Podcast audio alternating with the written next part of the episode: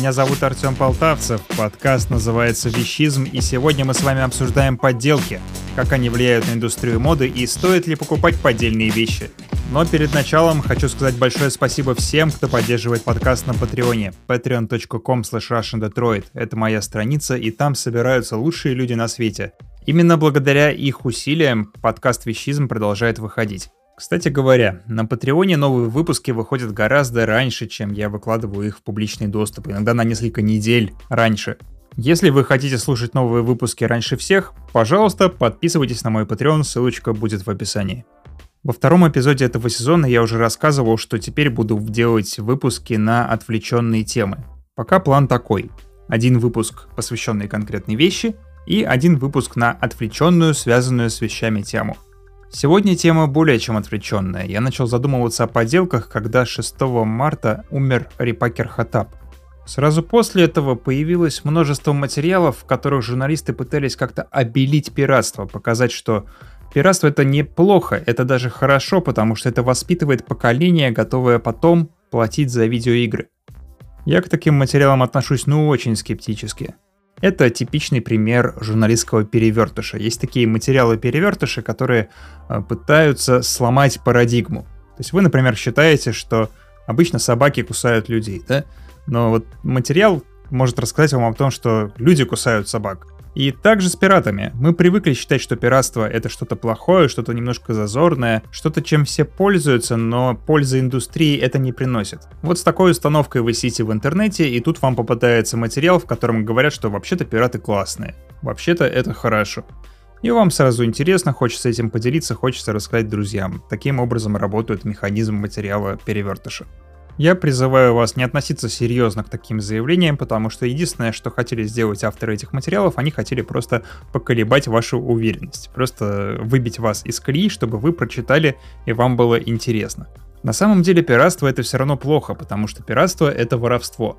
Но все-таки здесь можно обсуждать, какое воровство пиратство. Это воровство, как в случае с Робин Гудом, когда э, кто-то крадет у богатых, чтобы отдать бедным – или, может быть, это просто воровство, которое мотивировано только желанием вшить в репак свою рекламу и получить за это профит. Это обсуждаемо. Но точно не в моем подкасте, потому что здесь обсуждаются вещи, и все-таки цифровое пиратство отличается от э, подделки вещей. Пират не крадет напрямую. Он копирует, так же как копирует вещь создатель подделки, но он не пытается выдать эту вещь за свою. И уж тем более он не пытается выдать ее за оригинал, продавая ее под видом оригинала. Но все же в чем-то эти способы напоминают друг друга. И цифровое пиратство, и подделка вещей дают нам доступ к какой-то ценности, при этом заплатить за доступ к этой ценности мы можем меньше, или можем вообще не платить в случае цифрового пиратства.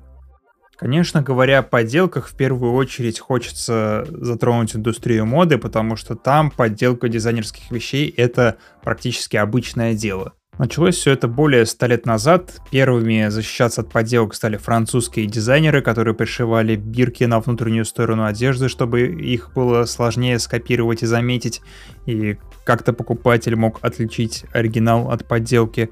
К сожалению, это не очень помогало от копирования, потому что хоть во Франции были законы, которые защищали дизайнеров и защищали их дизайн от копирования, Э, за границей люди могли абсолютно свободно копировать э, понравившиеся вещи, и ничего им за это не было. Сейчас мировая таможенная организация заявляет, что примерно 10% от всего товарооборота в индустрии моды составляют подделки. А реальная цифра, наверное, больше – ну, например, в России она точно больше, потому что году в 2019, по-моему, компания Brand Monitor посчитала, что годовой оборот теневого сегмента рынка люксовых товаров превысил у нас легальный сегмент. То есть доля подделок на рынке превышает 50%, и это только в денежном выражении. Если учесть, что люксовые вещи стоят дорого, а подделки люксовых вещей стоят намного дешевле, Получается, что на каждую э, настоящую люксовую вещь приходится, наверное, десяток, а то и два подделок. Обратите внимание, это не просто вещи, которые где-то лежат и продаются, их везли в страну, да? Это вещи, которые уже купили люди. То есть на одну купленную реальную вещь приходится столько подделок. После такой статистики мне остается только признать всех жителей России пиратами или каперами, а столицу нам нужно перенести на остров Тартуг, потому что только так это будет хоть как-то логически объясняться. Ну, мы, кстати, в этой любви к подделкам не одиноки. Даже многие звезды часто попадаются с поддельными вещами. Например, был известный случай, когда Виктория Бекхэм э, была поймана с репликой сумки Louis Vuitton. Это году в 2008 где-то произошло. И тогда случилась забавная э, пиар-история.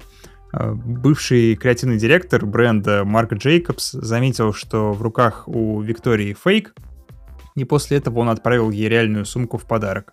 Это была расхожая история, тогда Виктория оправдалась тем, что сумку ей подарили фанаты, и фанаты не разбирались в том, оригинальная она или нет.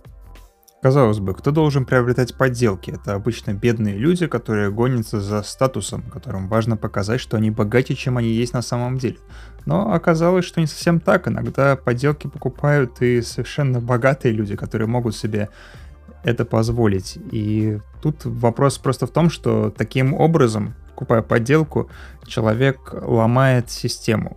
Ему кажется, что он обманул систему и что он получил профит он получил ту же ценность за меньшие деньги.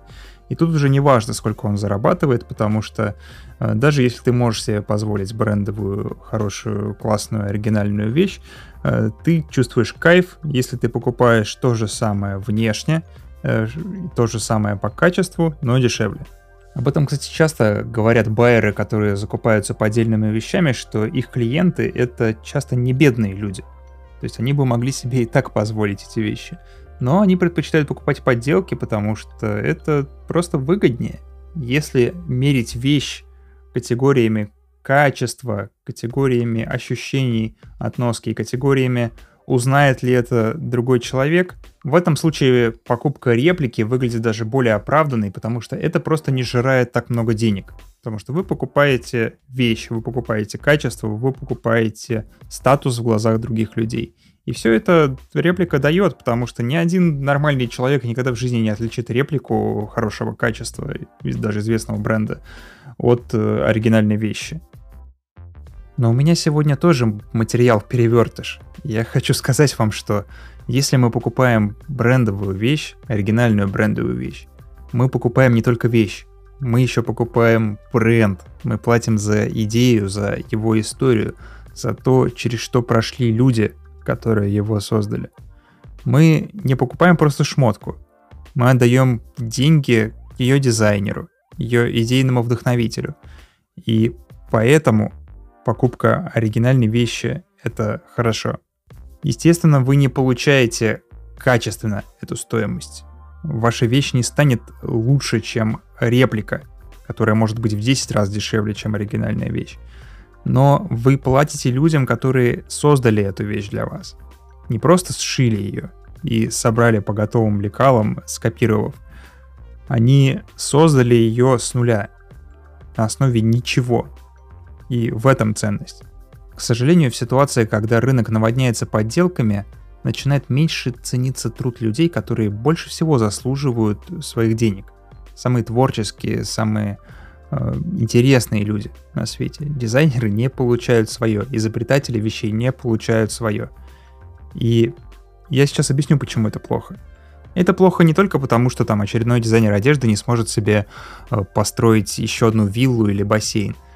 Это плохо, потому что приобретая подделки, вы лишаете индустрию ценности в создании дизайна с нуля.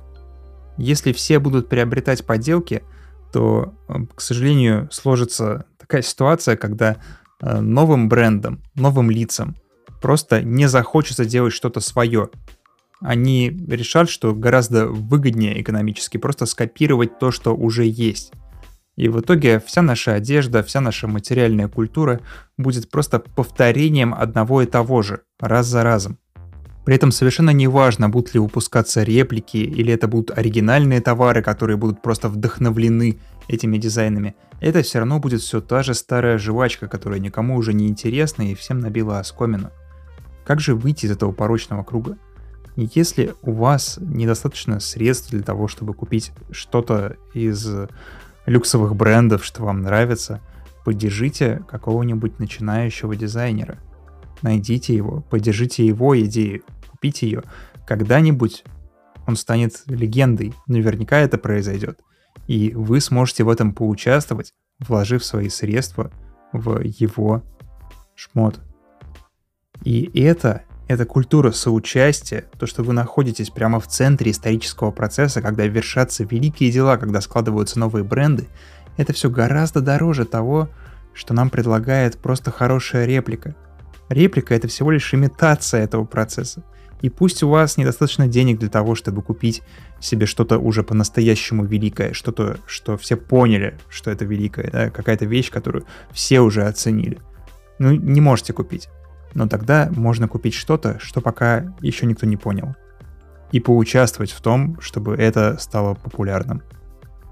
Мне кажется, в этом ценности гораздо больше. И сегодня я хочу задать вам один вопрос. Покупали ли вы когда-нибудь паленые вещи? Расскажите о своем опыте в группе ВКонтакте, которая называется «Вещизм». Я с удовольствием отвечу на большинство комментариев. Спасибо, что слушали, и до новых встреч.